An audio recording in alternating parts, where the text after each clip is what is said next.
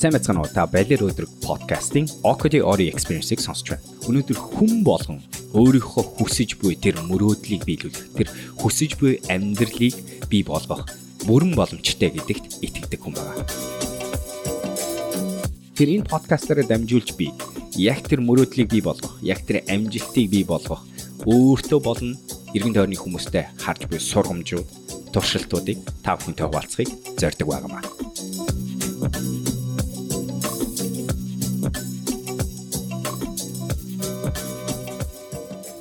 Өдрийн мэнд Okadi Ori Experience-ийн дараагийн дугаар эхэлж байна. 7 хоног амжилттай өрнөж өнгөрсөн байх гэж найдаж байна. Тэгээ та хэд мэн бүгдээрээ балер өдрөг өөрийнхөө эрч хүчийг химнээд удирдаад тэгээд өөрийгөө сайжруулах, өөрийгөө хөгжүүлэх гэсэн энэ замналдаа амжилттай явж байгаа байх гэж найдаж байна ер нь та хэд ойлгож байгаа байх гэж бодож байна. Тэр нь би энэ подкастуудыг хийж байхдаа энэ болгоныг өнөөдөр ингээд хийгээ явж байхдаа өмнө тэр live доко энтер гэдэг Facebook дээр хийдэг байхдаа энэ болгоны арт ер нь яагаад хийдгийм бэ гэдэг хэрвээ асуултын хариулт нь болохоор би өөрөө ихлээд өөртөө дуршиж үзээд иргэн тойрны хүмүүсээс харж байгаа зүйл нь хүн гэдэг амтан гэж өөрийгөө хүснээрээ сайжруулж хөгжүүлж болдог юм байна гэдгийг харж дуршиж баталж мэдснийхаа дараагаар тэр туршлагуудаа буцаагаад эргэн тойрны хүмүүстэй хуваалцахыг зорддог. Яагаад гэвэл нөгөө өмнө ярьжсанараа яг хинт ч өнөөдөр танд ч сонсож байгаа хүн болгонд тийм боломж бүрэн байгаа гэдэгт итгэдэг болохоор энэ итгэлийн нэг бас нэг суурь нь миний өөрийн амьдралд байсан эргэн тойрны хүмүүсээс мэдээж хэрэг хамааралтай би илүү их ансыг харж чаддаг. Яагаад гэвэл би аваргуудын мөрөн дээр зогсдог байх болохоор гэдэг энэ мундаг хүүхдэд холбоотой. Би багасаа 14 настайгаас хойш маш азтай хүн байсан гэж бодож байгаа. Гэхдээ ер нь бол насан туршдаа аягүй азтай, аз жаргалтай байсан. Яагаад гэвэл миний иргэн тойронд намайг хайрлсан, намайг дэмжсэн, надад боломж олгосон хүмүүс аягүй байсан. Гэхдээ 14 наснаас хойш илүү энийг ажиглах чадвартай болсон болохоор магадгүй ихэнх дурсамжууд нь энэний баталгаанууд нь тэр үеийнхээ ярих гад байдаг гэж магадгүй ба. Гэтэ яг тэр үеэс хойш би анх Америкийн нэгдсэн улсын явах тэтгэлийг авч байсан. Тэгээд тэр тэтгэлийн э, ачаар би өөр зүйлийг олж харсан миний сэтгхүүн хандлагын тэм нэг шилжилт явагдсан гэж байна. Тэгээд тэрнээс хойш би өшөө олон Монголын болон Монгол гадаадын олон хүмүүстэй харьцаж эхлэв. Миний амьдралд олон ээж шиг минь аав шиг минь тийм хүмүүс олон болж эхэлсэн. Найз нөхдүүд. Тэгээ тэр хүмүүс дотор нэг дахин дахин давтагдж харагддаг байсан зүйл нь юу вэ гэхээр хүнд нэг боломж олгож болно, хүнд хоёр дахь боломжийг олгож болно, хүнд гурав дахь боломжийг олгож болно, дөрөв дахь боломжийг олгож болно гэдэг ийм ийм сургамжууд надад давтагдж харагдаж мэдрэгддэг байсан ба. Өөрөөр хэлбэл хүмүүс надад хязгааргүй боломжийг олгодог байсан. Тэгээ энэ боломжийг олгож байна гэдэг чинь юу болж исэн бэ гэхээр намайг хайрлж байсан, намайг хүлээн зөвшөөрч байсан. Миний төлөө балиа шигдэж байсан гэсэн. Миний төлөө гэсэн сэтгэл зүйн болон биеийн хөрөнгө оруулалтыг хийж байсан гэдэг утгаар. Тэгээ тэр хүмүүсийн тэр их ундрашгүй тэр хязгааргүй дэмжлэг хандлага тэр боломжуудаас өнөөдөр надад бүрдсэн энэ амьдралын стилийн наац жаргал энэ энэ бүх зүйл би болсон болов гэдэгт би айгүй хитэгдэг хүн. Тийм ч болохоор миний одоо өөрөө буцаа тоглох гэж нэг зорддог дүр маань болохоор би ч гэсэн босод хүмүүст боломжийг олгох. Би ч гэсэн босод хүмүүст өөрийнхөө чадах хэмжээгээр дэмжлэг үзүүлэх юмсан гэдэг. Тэгээ тийм ч утгаараа энэ подкастыг хийдэг. Ер нь олон сошиал медиа дээр хийж байгаа зүйлээ хийдэг гэж. Тэг мэдээч хүн лимчин ядраад заримдаа болимор санагдаг. Тэгээд тэр үед нь та хэд энэ подкастын доор бичсэн байгаа комментүүд чинь эсвэл над руу инстаграмаар дараа нэг бичиж байгаа зүйл чинь тэр болгон чинь дахин надад а би зөв юм а хийж байгаа юм шиг байна. Би энийг хийгээд байх ёстой юм байна гэдэг эрч хүчийг олгодог шүү. Тэгэхээр ийм байдлаар хийдэг. Тэгэхээр та хэрвээ энэ подкастыг сонсоод таалагдж байгаа болж байгаа хэрэгтэй нэг ч ихсэн юм сонсож аваад сурж авч байгаа бол тэрийг надад хэлээрээ явуулаарай мессеж бичээрэй Хариу дандаа өгдөггүй ч гэсэн бүгдийг хардаг шүү гэж хэлмээр. За тэгээ яг энэтэй холбоотой өнөөдрийн сэдв маань болохоор би нэг яри гэж бодсон зүйл сэтгэл зүйн эрүүл мэнд гэж би дандаа яриад байдаг сэтгэхүүн эрүүл мэнд энэ гэж дандаа яриад байдаг боловч энэ яагаад чухал юм бэ гэдэг дээр яг зүгээр яг трийг ярьсан тийм тодорхой подкаст хийгээгүй санагдаж байна. Тэгэхээр трийг өнөөдөр ярих гэж бодлоо. Тэгээд бодит байдал нь энэ байна. А би би нэг дөнгөж цай бид нар бас англи хэл дээр шинэ подкаст хийгээ хэлсний та зарим нэг нь мэдж байгаа. Happy Messy Humans гэдэг нэртэй подкаст англи хэл дээр одоо нэг 5 сараас хойш хийгээл 5 дугаар сараас хойш хийгээ эхэлчихсэн байгаа. Тэгээ тэр подкаст дээр бид нар сая тэр подкастер би Лалита гэдээ хамтарч ажилладаг бүсгүйтэйгээ цуг хийдэг. Тэгээ бид хоёрыг саяхан Солонгосын нэг хөрөнгө оруулалтын сангийнхан өөрсдөө гарааны бизнесүүдэд сургалт хийж өгөөч гэдэг өргөсөн. Тэгээ би бид хоёр сургалтаа хийж өгөө. Тэгээ сургалтынхаа үеэр бид хоёрын анхаарах гэсэн сэдв нь болохоор сэтгэл зүйн эрүүл мэнд, сэтгүүн эрүүл мэнд. Тэгээ яагаад энэ өнөөдөр гарааны бизнес амжилтанд хүрэх, ер нь хүмүүс амжилтанд хүрэхэд жохол зүйл вэ? Яагаад бид нар өнөөдөр энэ дээр анхаарах ёстой вэ? Тэгээ яаж анхаарах вэ гэдэг юм жижигхэн сургалт хийсэн. Тэгээ яг энэ сургалтын хуваар нэг анзаарсан зүйл нь энийг бид нар яг ингээд яагаад энэ чухал вэ гэдэг дээр хангалттай яриаггүй яг энэ талаар зөвхөн ганцхан одоо подкастыг ч юм уу задлж яриаг тийм яриаггүй юм байна гэдгийг ойлгоод тэгээд бид нар англи хэл дээр бас энэ энэ сэдвийг ярьсан ба. Өнөөдөр тэрийг бас өнөөдрийн энэ audio experience дээр монголоор бас ярих гэж бодсон юм.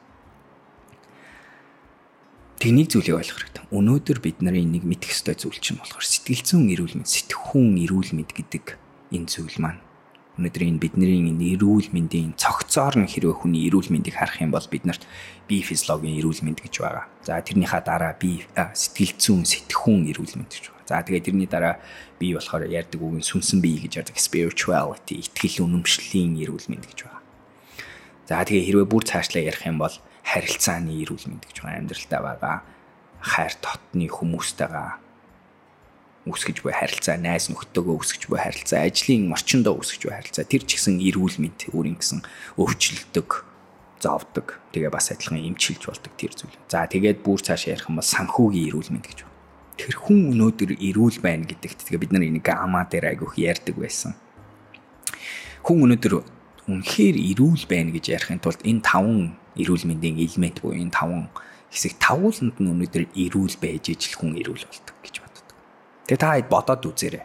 Би физиологч хичнээн эрүүл байсан ч гэсэн өнөөдөр та хайртай хүнтэйгээ харилцаа чинь өвчнөй, зовлонтой бол хүн эрүүл аз жаргалтай байж чадахгүй.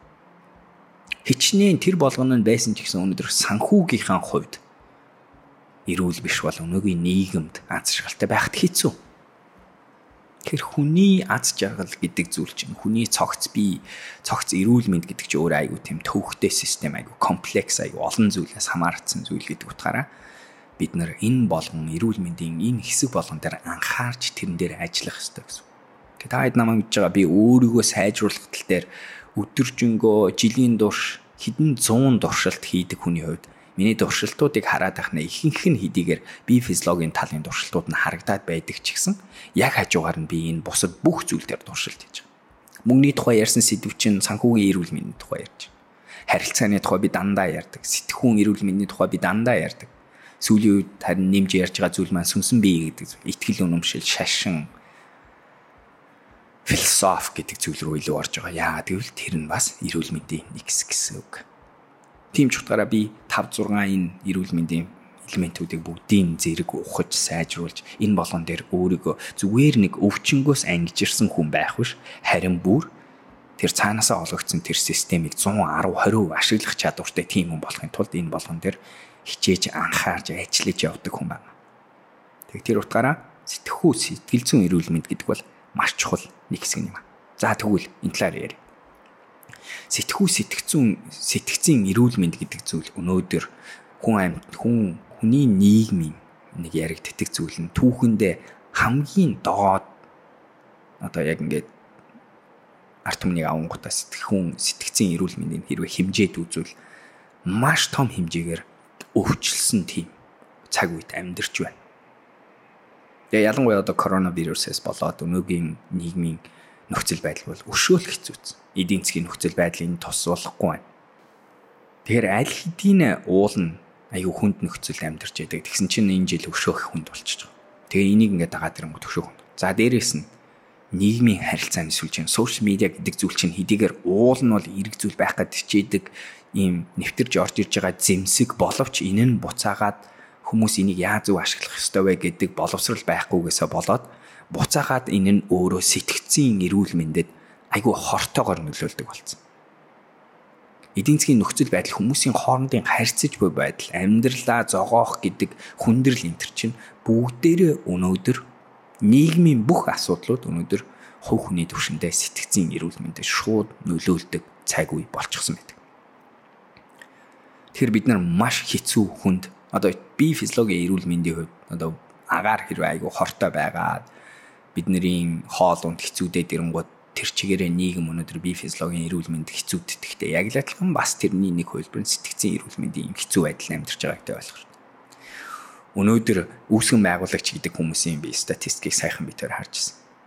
Үүсгэн байгуулагч хүмүүс хоёр хүн болгоны нэг нь өнөөдөр сэтгцийн нэг хүнд асуудалтай тулгараад явж байгаа. Хүлийн зөвшөөрнө хүлийн зөвшөөрөхгүй нь хамаагүй би нэг харамсалтай нэг хэлж хэлж чадах зүйл нь юу вэ гэхээр би өнөөдөр хамтарч ажиллаж байгаа хамтарч амьдарч байгаа хүмүүсээ харах юм бол би 5 хүн болгоны доор хаяж 2-оос 3 нь ямар нэгэн сэтгцийн асуудал өвчлөлттэй байгаа нь ажиглагддаг, харагддаг, батлагдсан байдаг. Тэг би тэрийг ч гэсэн та хэд баталж. Яг нэг иймэрхүү статистик, иймэрхүү тоог тоог ярангууд ихэнх хүмүүс юу гэж боддог вэ гэхээр аа би тэр эрүүл байгаа нэг нь Тэгээ тэр нэг өвчлөлттэй гэж яриад байгаа хүмүүс нь би мэдгүй. Би бол тэр биш гэж боддгийн.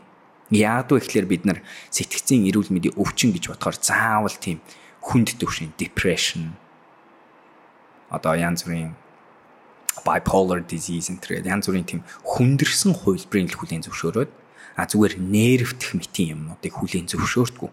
Гэтэл сэтгцийн эрүүл мэнд гэдэг чинь янз янзын хэлбэр дүрстэй янз янзын хувилбар жинтэй орж ирдэг. Яг л хүний бие физиологийн эрүүл мэндтэй адилхан. Ханиад хүрсэн хүнийг өвчтэй гэж хэлэх үү? Өвчтэй гэж хэлнэ штэ.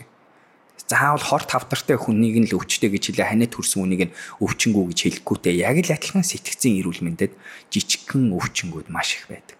Зовиурууд маш их байдаг. А тэгээд бас адилхан тэрний хүндэрсэн хувилбар нь байдаг.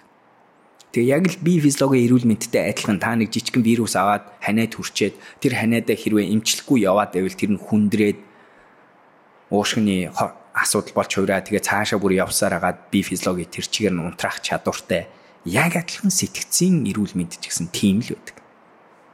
Өнөөдөр нэг хүнд уур гаргачаа тэр уураа зэгцэлж чадаагүй, эмчилж чадаагүй сэтгцийн тэр хэлбэлцлээ өнөөдөр ойлгоод таниад ойлгож чадаагүй хүн тэр алга болчтгүй хоримтлагдаад эхэлдэг. Яг тэр ханиадыг имжлэхгүй авч үлдсэнтэй адилхан тэр уур, тэр стресс, тэр нервтэх гэдэг зүйл дотроо үлдчихдэг.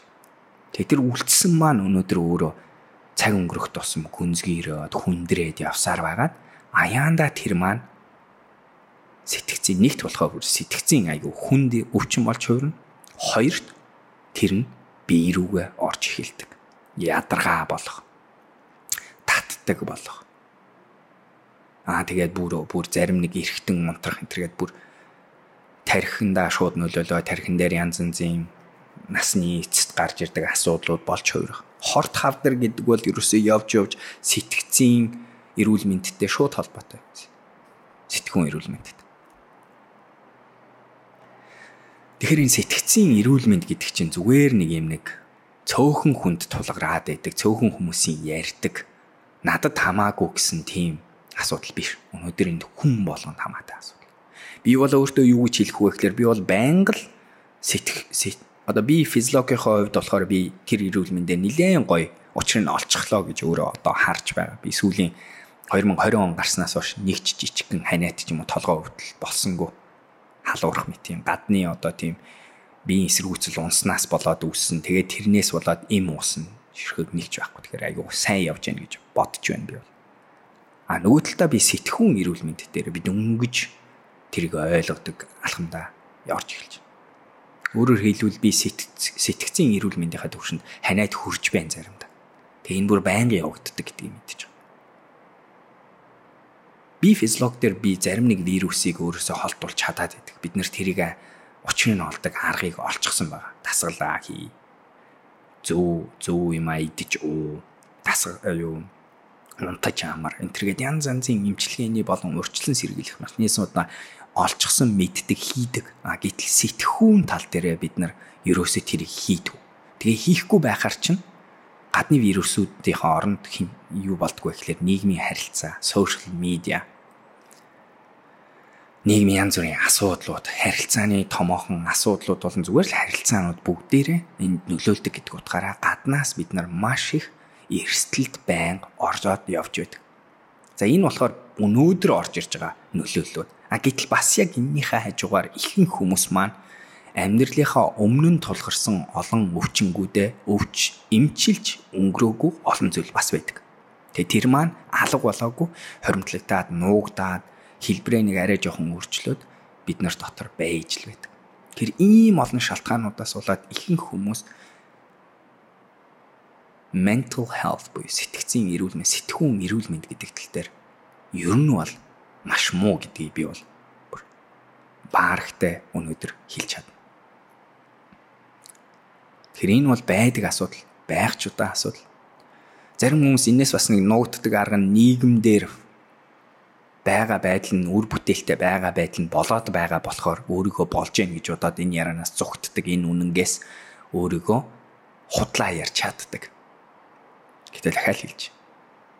Нүдэнд харагдахад тэр хүн нийгэмд болоод байгаа, бүтээд байгаа гэж байгаа ч гэсэн яг хэрвээ би ихэнх хүмүүстэй зүрхийн нээгээд яриад зүгээр л нэг гүнзгийч ухах хэрэггүй дээ.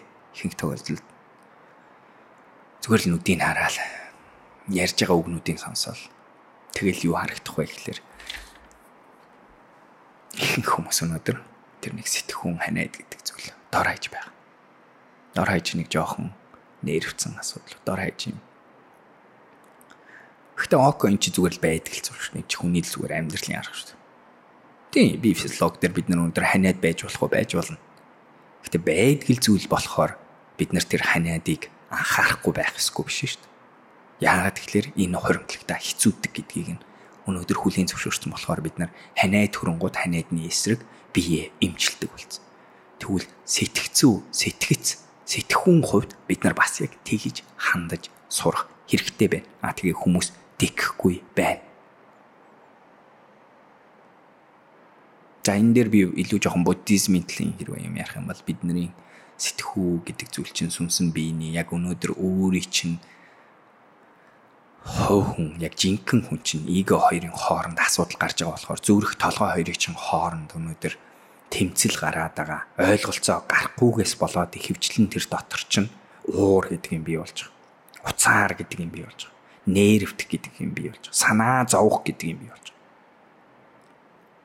Тэр хэрвээ та сэтгхүүн хувьд сэтгцийн хувьд өнөөдөр өөрийгөө эрүүл байна гэдгээ би яаж мэдэх вэ гэж бодж байвал нэг хідэн эрүүлний хэрвээ та үнэхээр эрүүл бол иймэрхүү зүйлүүд болж байх ёстой гэж бодож. Нэгт нь та өнөөдөр одоо байгаа цагаас өөр цагт байгаа зүйлээс болж санаа зовдгоо, стресслтгүү, нервтдгүү тийм хүн байх ёстой. Хэрвээ та нэг жоохон зүйл өнгөрсөн явдлын эсвэл ирээдүйд болж магадгүй зүйлийн эсвэл бүр амар олон жилийн өмнө эсвэл нэг хүний тухай нэг жоохон зүйл таны ингээд сэтгэлийг чинь зовоогоод тэгээ тэр стресслээ. Тэгээ тэр чинь бие рүүгээ нөлөөлж байгаа шүү дээ. Яг л гормоныг бий болгож байгаа. Тэгж байгаа бол та нэг асуудал байна л гэсэн. Та ямар нэг юмд ууртай, уцаарладаг. Тэгээ тэрэндээ хариу өгдөг. Аа эн чин тэр өөр хүний л буруу шүү дээ. Тэр өөр хүний гаргасан алдаа болохоор би энд уурлах ёстой. Уурын надад уурлах бүрий ирэх байна. Уурлах нь зөв гэж бодож байгаа бол би дахиад нэг юм хэлж. Сэтгхүн, сэтгцэн жоохон ханиад байна гэсэн үг мөн.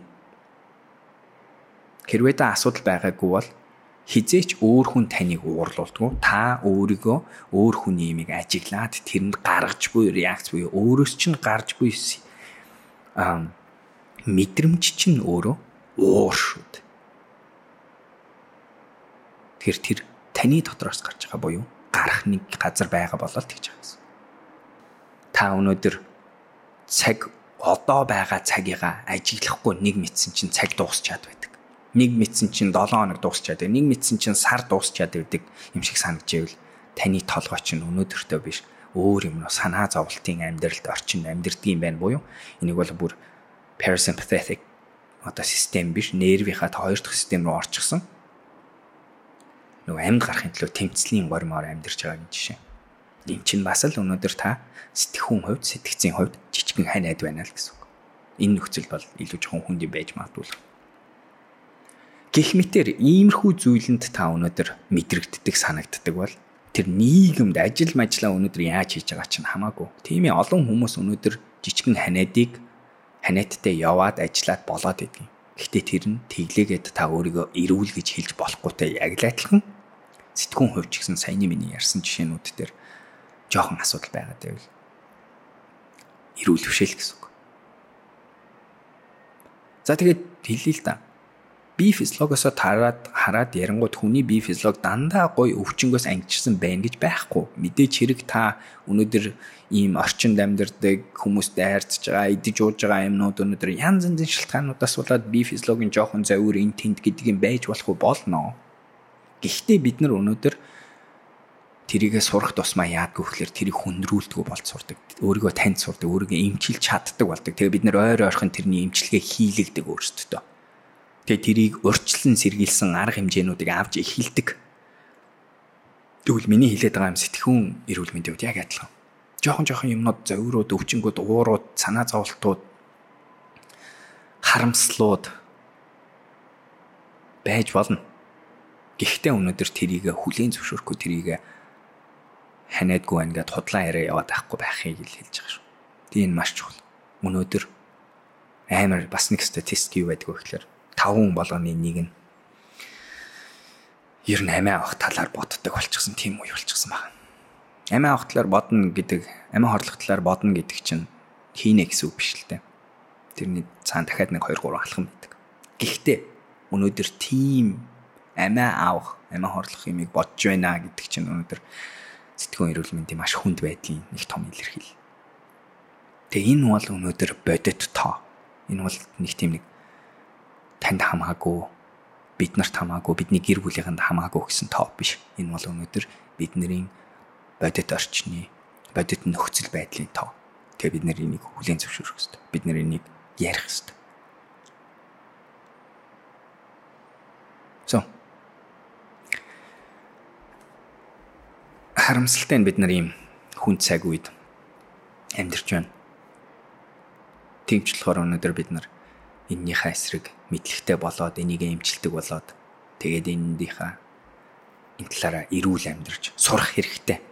Аа тэгээд нэг гой мэдэн гэх юм бол сурж болдог. Өөрөө бие физиологийн тал дээр эрүүл болж байгаагаа яг л адилхан дасгал хийж сурж байгаатай яг л адилхан илүү сайн эрүүл хооллолт сурж байгаатай яг л адилхан сэтгхүү сэтгцийн эрүүл мэнд дээр ч гэсэн хийж болох урьдчилан сэргийлсэн олон мундаг арга барилууд, замналууд байна. Тэгээ тэрийг хүн болгон сурахч болно, нэвтрүүлж болно, хийж болдог тийм зүйл байна. Тэгэхээр гой мэдэн тэр. Эхний хэсэг жоохон уйтгартай, жоохон хүнд юм.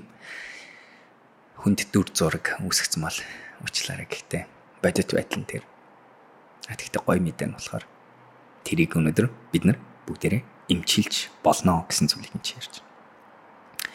За тэгээд энэ эмчилгээний хамгийн ихний алхам нь болохоор миний энэ подкастыг хийх гэдэг асуудал. Тэр нь болохоор байгаа ханиада хүлээн зөвшөөрч сурах. байгаа асуудлуудаа харж сурах, таньж сурах.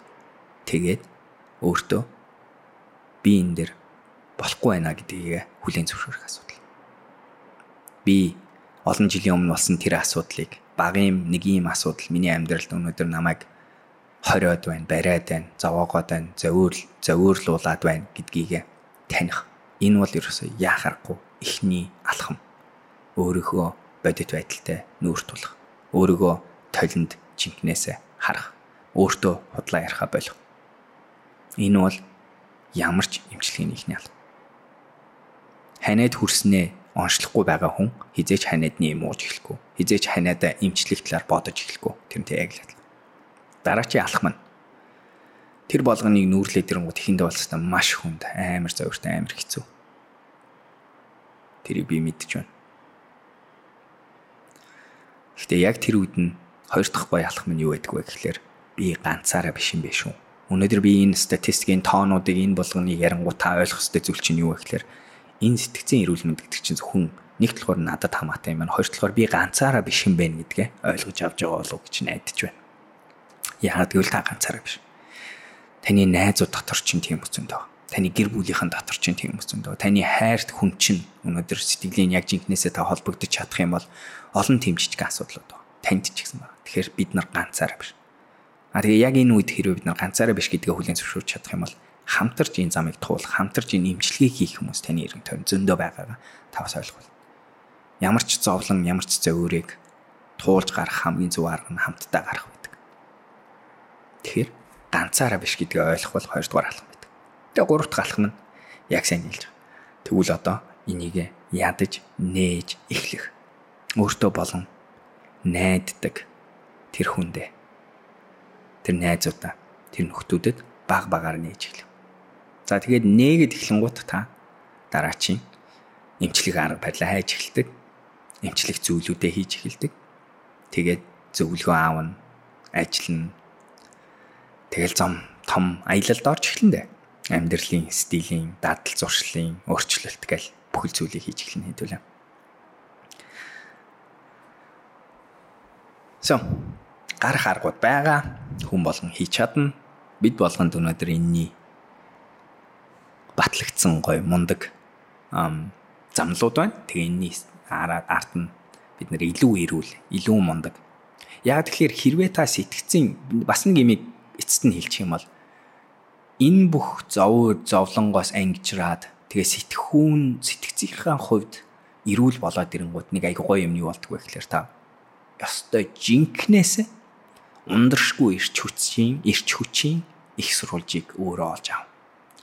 Яста жинкнээсээ та ямар ч хүндрэлийг даван туулах өөртөө ихтэй байдалтай бий болдог. Хандлагатай бий бол. Та юмнаас айхаа болж болно. Айцаас ангижирна гэдэг бол хэвээр үнэхээр том. Би одоо энэ тэр айцаас ангижрах гэдэг тэр ажилсаар л байна. Олон айцаас би ангижирч чадсан. Гэхдээ бас олон айц байсаар л байгаа. Тэгээд нэг айцыг давах тоолно. Учрын задлаад ойлгоод тэрний ард гарах тоолонд би илүү хүчрхэг, илүү их ирч хүчтэй, илүү их амжилттай болдог гэдэгтээ одоо бол бүр 100% итгэж байна. Бидний дотор бид бид болгоны дотор ямар ч амжилтанд хүрэх тэр хайлт, тэр хариулт төлхүүр нь бид болгоны дотор байдаг юм байна. Байдаг юм байна. Харин бид нарт тэрийг олох хэрэгтэй. Очиж авах хэрэгтэй. Нүүрлэх хэрэгтэй. Ухах хэрэгтэй.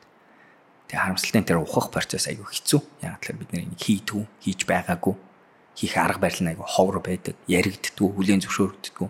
Нээлттэй сэдв биш. Гэхдээ хийсний дараа үнэхээр та анх удаага надад нэг мэдрэгч хэлж байгаа зүйлүүд нь та анх удаага бүхэл хүн болж хувир. Та анх удаага та хинтч дийлдэшгүй тэр ихгүй ирч хүч итгэл үнэмшил өөрчн мэдэрч эхлэх юм бэл. Alright. За ингээ өнөөдрийнхөө сэдвийг дуусгая. Юу гэж бодов? Иймэрхүү сэдв таалагдчих байна уу, таалагдахгүй байна уу коммент бичээрэй. Энэ талаар бас таад юу ярмаар байна. Өшөө намайг ухаж жоохон энэ талаар хэрвээ хатаг гэх юм бол үргэлжлүүлж жоохон ярих юм бол юуны тухай яриул сонирхолтой бай. Санал бодлоо хуваалцаарай. Бичээрэй. Instagram дээр okod okod гэсэн дөрөв үсэг байгаа. Twitter дээр бас адилхан Энэ талаар би Instagram дээр зөндөө юм тавьдаг байгаа. Тэгэхээр тийшээ бас холбогдож асуулт болон санал бодлоо бичээрэй. За. Балер өдрөг байцгаагаарай. Тэгээд дараачийн дугаараар уулзцгаая. Баяр таа.